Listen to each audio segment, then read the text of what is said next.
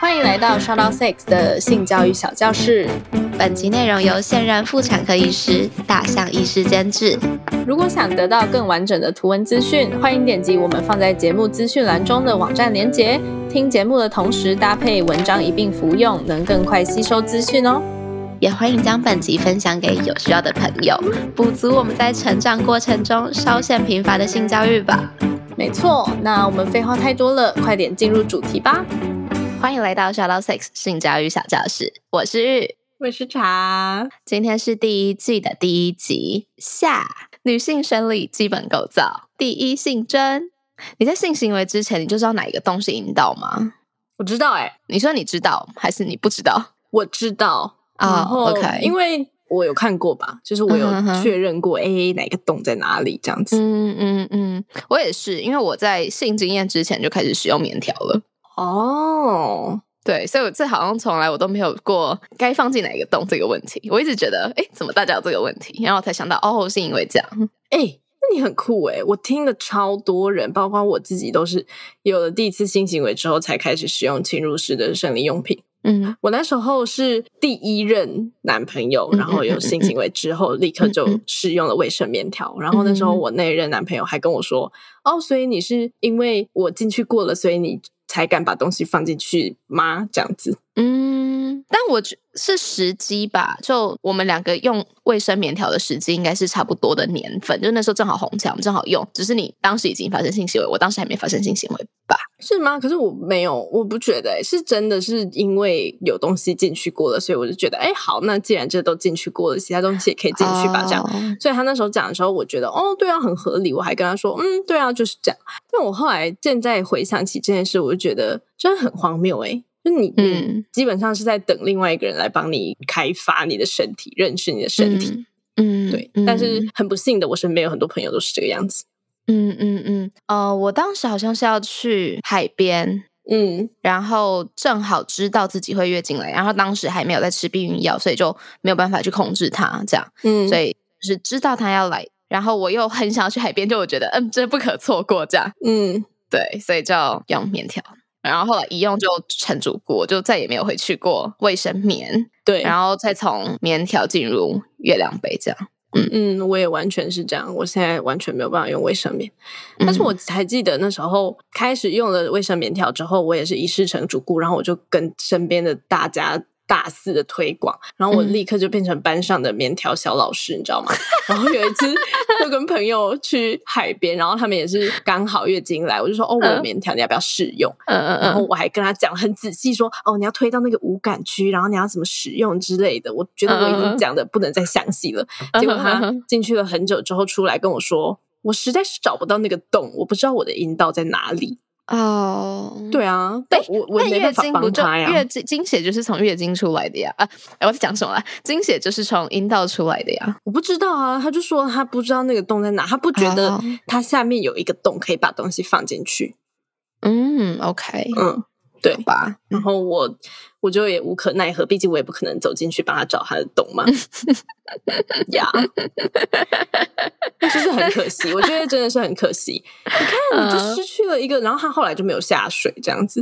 哦你就像我们这种爱玩哦的人，就就觉得天哪，这种事绝对不能发生。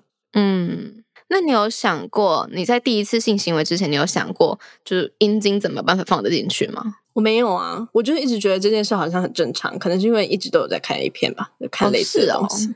对啊，你有想我过吗？我我是有想过的诶、哦，真的哦。哦，然后嘞，但也没有怎么样，就是放进来。靠！而且我其嗯实不是很痛的。你第一次有很痛吗？哎、我我跟你说，老实说，我现在举手摸着良心发誓，嗯我不记得我的第一次发生了什么事。哎、应该说，我不记得我第一次到底有没有流血，有没有痛。我唯一记得我关于第一次的的印象，就是那是一个温泉旅馆，而且是在浴缸里面的那种温泉，不是露天的，嗯然后很不舒服，让我觉得很不开心。嗯，我只记得这件事而已。我印象很深刻，我有流血。哦，是哦，因为呢，我会印象很深刻，是因为我当时碍于面子，不敢告诉对方说那是第一次，哦，嗯，我假装那不是第一次。对，你好奇怪哦。那大家不是通常都会在乎说我要有流血才代表我是第一次吗？但我不想要承认我是第一次啊，我我不想要承认我可能技巧比较生疏还是什么这样子。哦总总之嗯当时就是这样子，所以呢，我印象超级深刻。然后流血了嘛，他就跟我说：“哎、你在流血。”然后我就说：“哦，我可能没有算好我的经期，我正好月经了。”这是我的小秘密耶。呃，是哦，但我我身边是有很多都会，就是讲到第一次就联想到处女膜会破掉这件事。哦，但我就是不想承认啊。嗯，好，等一下大家听节目就会知道，处女膜这个东西根本就不是一片膜。但今天不管它到底是什么形状，大家到底干嘛在乎这个东西啊？就像我在推广我的卫生棉条的时候，大家就会问说：“哎，那那个放进去处女膜不是就会受伤，就会破掉啊？然后怎么样怎么样的？”就你一开始听到，我觉得在这个社会脉络下，你已经很习惯大家关心你自己的处女膜这件事，嗯嗯嗯所以你可能就一开始就跟他说：“哦，不会，这个没有那么粗，就是它没有阴茎这么粗，一般的阴茎。”对，嗯但是呢，后来可能是就是开始有这些女性意识之后，嗯哼我就会始开始觉得大家应该要去想自己为什么会想要知道这个东西放进去会不会伤害到处女膜，就这这这这个处女膜这个东西到底对你来讲是什么样的存在，然后你希望保有它是为为了什么？嗯。哦，我要分享一个故事，就是我印象超级深刻。我现在头脑还有那个画面，曾经有一个老师，不是剑桥老师，是 like 学校的老师，就是教别科的。嗯他就有跟我们讲到说，哎，处女膜这个东西，就是你可能嗯骑马啊，或者是可能做激烈运动的时候，它就会嗯。就是我们所谓讲的破掉这样子，你就会流血了，所以并不一定是性行为才会有。就我到现在在头脑都还有那个画面，所以我、我觉得那个老师影响我超级深的、就是嗯到我很清楚的知道说，哎，不一定是性行为才会构成嗯嗯就是流血这件事情，嗯所以觉得嗯就性教育这个东西，真的不是只有建教老师，是任何的人，就是生活周遭的所有的人都有可能因为你的一句话，然后影响到那个人之后的对于性的理解跟对于嗯身体的理解。对，所以这也是为什么我觉得今天这集真的很重要。我大概做一这这一整个系列做到现在，我最想让大家听到就是这一集，因为我也是应该说，我本来就跟你一样知道说处女膜这东西不是只有性行为它才会破掉，它也不代表任何的意义，它就只是身体上的一个器官。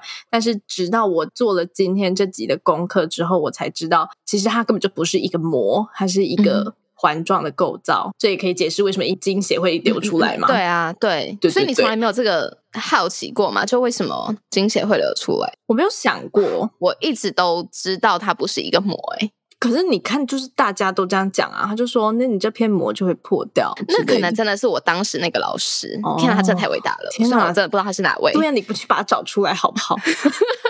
他真的太伟大了。对，对，嗯所以希望大家可以好好的听这集，然后嗯重点是也不要再使用“处女膜”这个词了，因为它本身就是一个带有文化意义的词汇，那这个文化嗯可能造成了其他的负面的影响，这样子。对它的证明呢，继续听下去就会知道喽。好，那我们就开始听这一集吧。好哟，那再来，我们就要进到更里面的部位喽，有所谓的阴道前庭。如果你用手指将小阴唇拨开的话，会看到一个菱形形状的区域。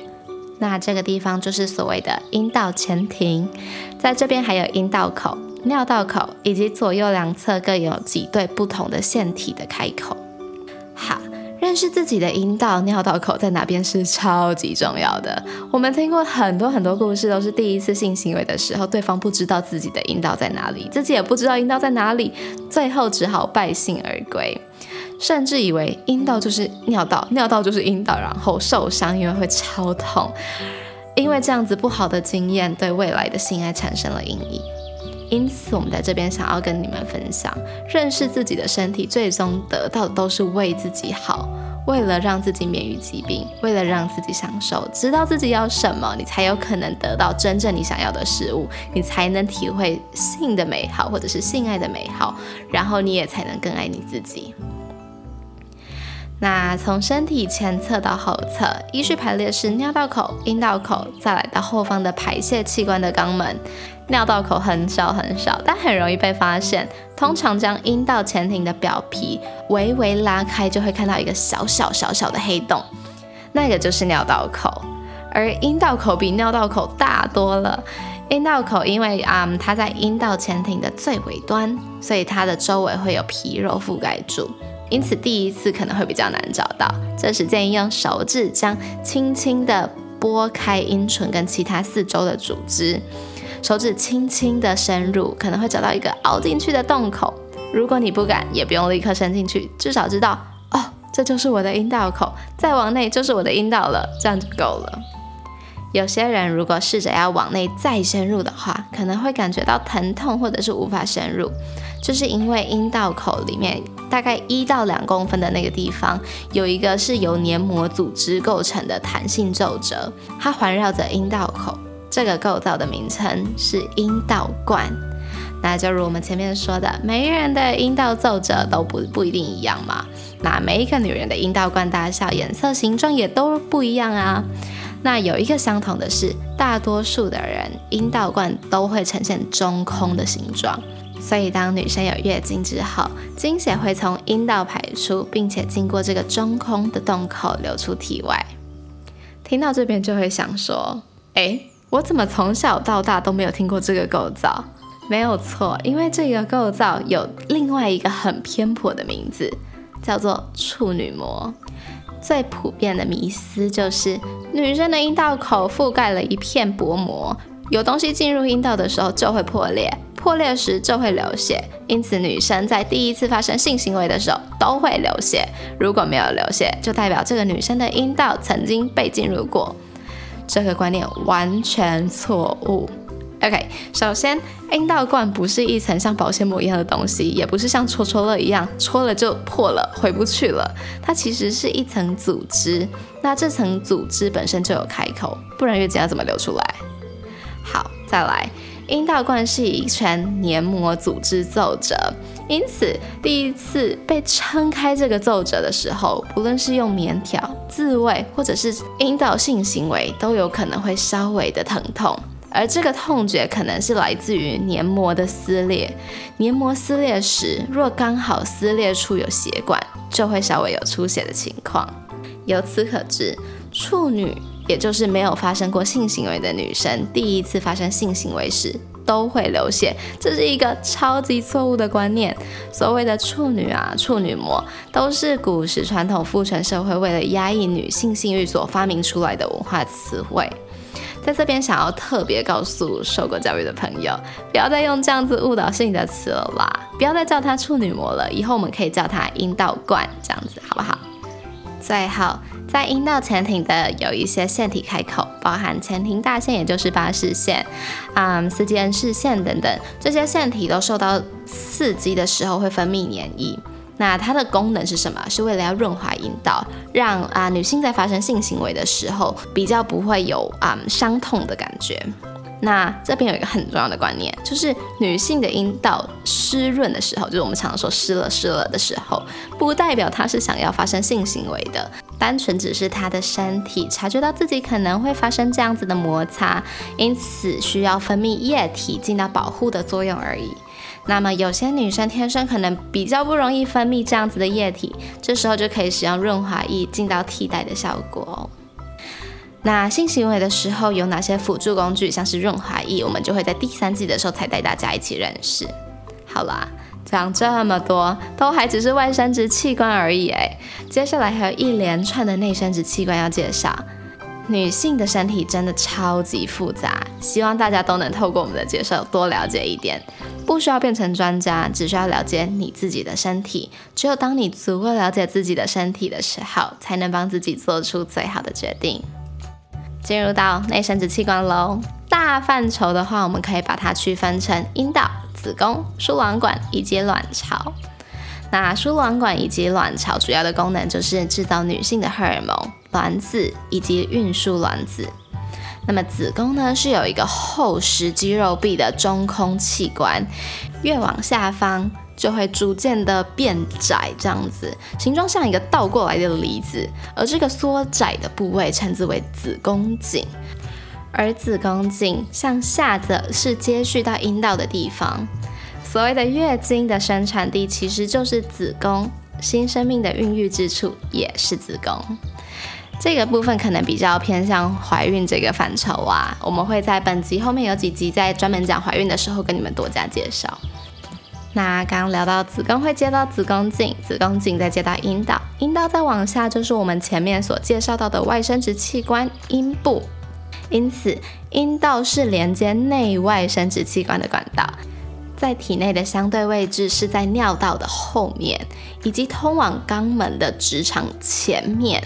了解了它的上下邻居，也就不难理解，从子宫内产生的东西都会有阴道排出体外了，对吧？因此，无论是月经还是宝宝，就是 baby，都是经由阴道从女性的身体中离开的哟。那也因为这样子，阴道又被称作是产道，生产 baby 的通道的意思。除了让内部东西从这个管道离开之外，阴道也有让外部东西进来的功能。例如在性行为过程的时候，阴道是可以容纳男性的阴茎，亦或是其他辅助品的，像是性的玩具。既然这个通道可以容纳下像 baby 一样大的物体，baby 的头这么大一颗诶，便可以想象它其实是一个极富有弹性的管道。除了阴道生产、老化及过度减重之外，基本上不会发生所谓阴道松弛的情况。尤其是有一些不正确的观念，常常都会说：“哦，做爱做很多的人，阴道就很容易很松弛了。”这绝对是无稽之谈。就跟前面所有器官一样，阴道的长短、松紧都是一出生就决定好的事情，跟你的性行为次数没有关系，也比不过一次的生产，除非你的对象阴茎比婴儿头部更大，而且那一次的时间还超过一次婴儿生产时间，否则绝对不会有性经验跟阴道松弛扯上关联这种事情，好吗？那以上就是针对内外生殖器官的简单介绍。根据啊我们的收集资料显示，很多女生常常不知道应该要如何清洗阴部，到底可不可以把手指伸进阴唇内侧，甚至阴道口稍稍微搓洗呢？这边我们就来跟你们稍微解说一下，女性阴道里面有乳酸菌，青春期过后会大量的变多，使得内部维持酸性的环境。那么正常的情况下，成年女性的阴部是弱酸性，借由这样子的机制，能够杀死外来的细菌。因此，维持阴部的酸性环境是为了避免阴部免于细菌感染。不过啊，一般市售的肥皂或者是沐浴乳通常是碱性，因此用这些产品清洗阴部的时候，可能会造成此处环境的酸碱性改变，所以我们不太建议用这样子的清洗阴部方式。不过其实也不用过度担心啦，因为健康女性的阴部基本上有自行恢复酸碱值的能力。那建议最好的清洗方式是什么？其实很简单，就是用清水轻轻搓洗外阴部即可。那市售专用的那些阴部清洗用品啊，你可以在月经来的时候，或者是有频繁发生性行为的时候使用，因为血液跟精液都是偏碱性，那它可能会改变啊阴道的酸碱值。除此之外啊，一般来说用清水洗就足够了。哦对，然后不要用水或任何清洁剂去灌洗阴道，也不要把手指伸入阴道内清洗，因为有可能会冲掉好的菌种。那除了不正常现象的治疗外，也尽量不要在阴部涂抹额外的保养品。如果如果真的需要的话，可以使用简单成分的东西。如果有含有香精、防腐剂这些容易引起不良反应的成分，如果洗完澡或擦上保养品后，阴部闻起来香香的，表示可能有残留香精或防腐剂。其实这并不是一件好事哦。那听完以上的介绍，应该有了解到世俗对于女性阴部的一些刻板印象其实是错的。例如说，阴唇都应该是粉红色的啊，都应该互相对称啊，都应该要香香的啊。其实这些都很缺乏正确的知识。希望大家听完这一集之后，就有更好的知识。然后，如果你身边有人常常讲什么处女膜怎样怎样怎样的，就把这一集传给他听，好不好？好啦，那讲完第一性征，我们就要进入第二性征喽。嗯，基本上很多的小朋友大概在八到十四岁的时候会进入青春期，也就是这段时期身体会开始分泌性荷尔蒙，女生的称为雌性激素，而男性的称为睾固酮。青春期最大的特征，除了刚刚介绍的生殖器官迅速发育之外，在生理以及其他身体部位也会产生一连串显著的差别。那这些生理上的差别，就是所谓的第二性征。下一集我们就会跟你们介绍第二性征到底包含哪些东西喽。下集见。呼终于结束了。如果你觉得我们的节目内容对你有帮助的话，欢迎直接订阅我们的电子报，节目内容会定期自动送到你的面前，还可以得到其他第一手消息哦。然后啊，每个主题都有好多好多细节。我们的节目其实只截取简单易懂，而且是大家都应该要知道的部分说明。如果对更多更专业的内容有兴趣，也可以去询问我们的节目监制大象医生哦。传送门请见资讯栏。是的，那毕竟我们制作这样的内容也是花了很多时间查找资料，以及跟医师做确认。所以如果你心有余力，而且觉得我们的节目对你有所帮助的话，可以考虑走内我们，让更好的内容能够稳定持续的产出。好的，那下一集我们聊什么呢？我有一个朋友，有一次我就跟他去内衣店，他就挑了一件内衣进去，然后出来之后他就有点不爽的说他不要了。然后我们就走了，然后我就说干嘛发生什么事？他就说那个阿姨一直跟他说你要有自信，你这样没有不好，胸部小不是不好，你要有自信，你要加油之类的。加什么油？然后他的胸部也是平平的这样子，然后他就觉得很不爽，他就觉得我就是来买个内衣，你干嘛要把我跟这个世俗的标准扯在一起这样子？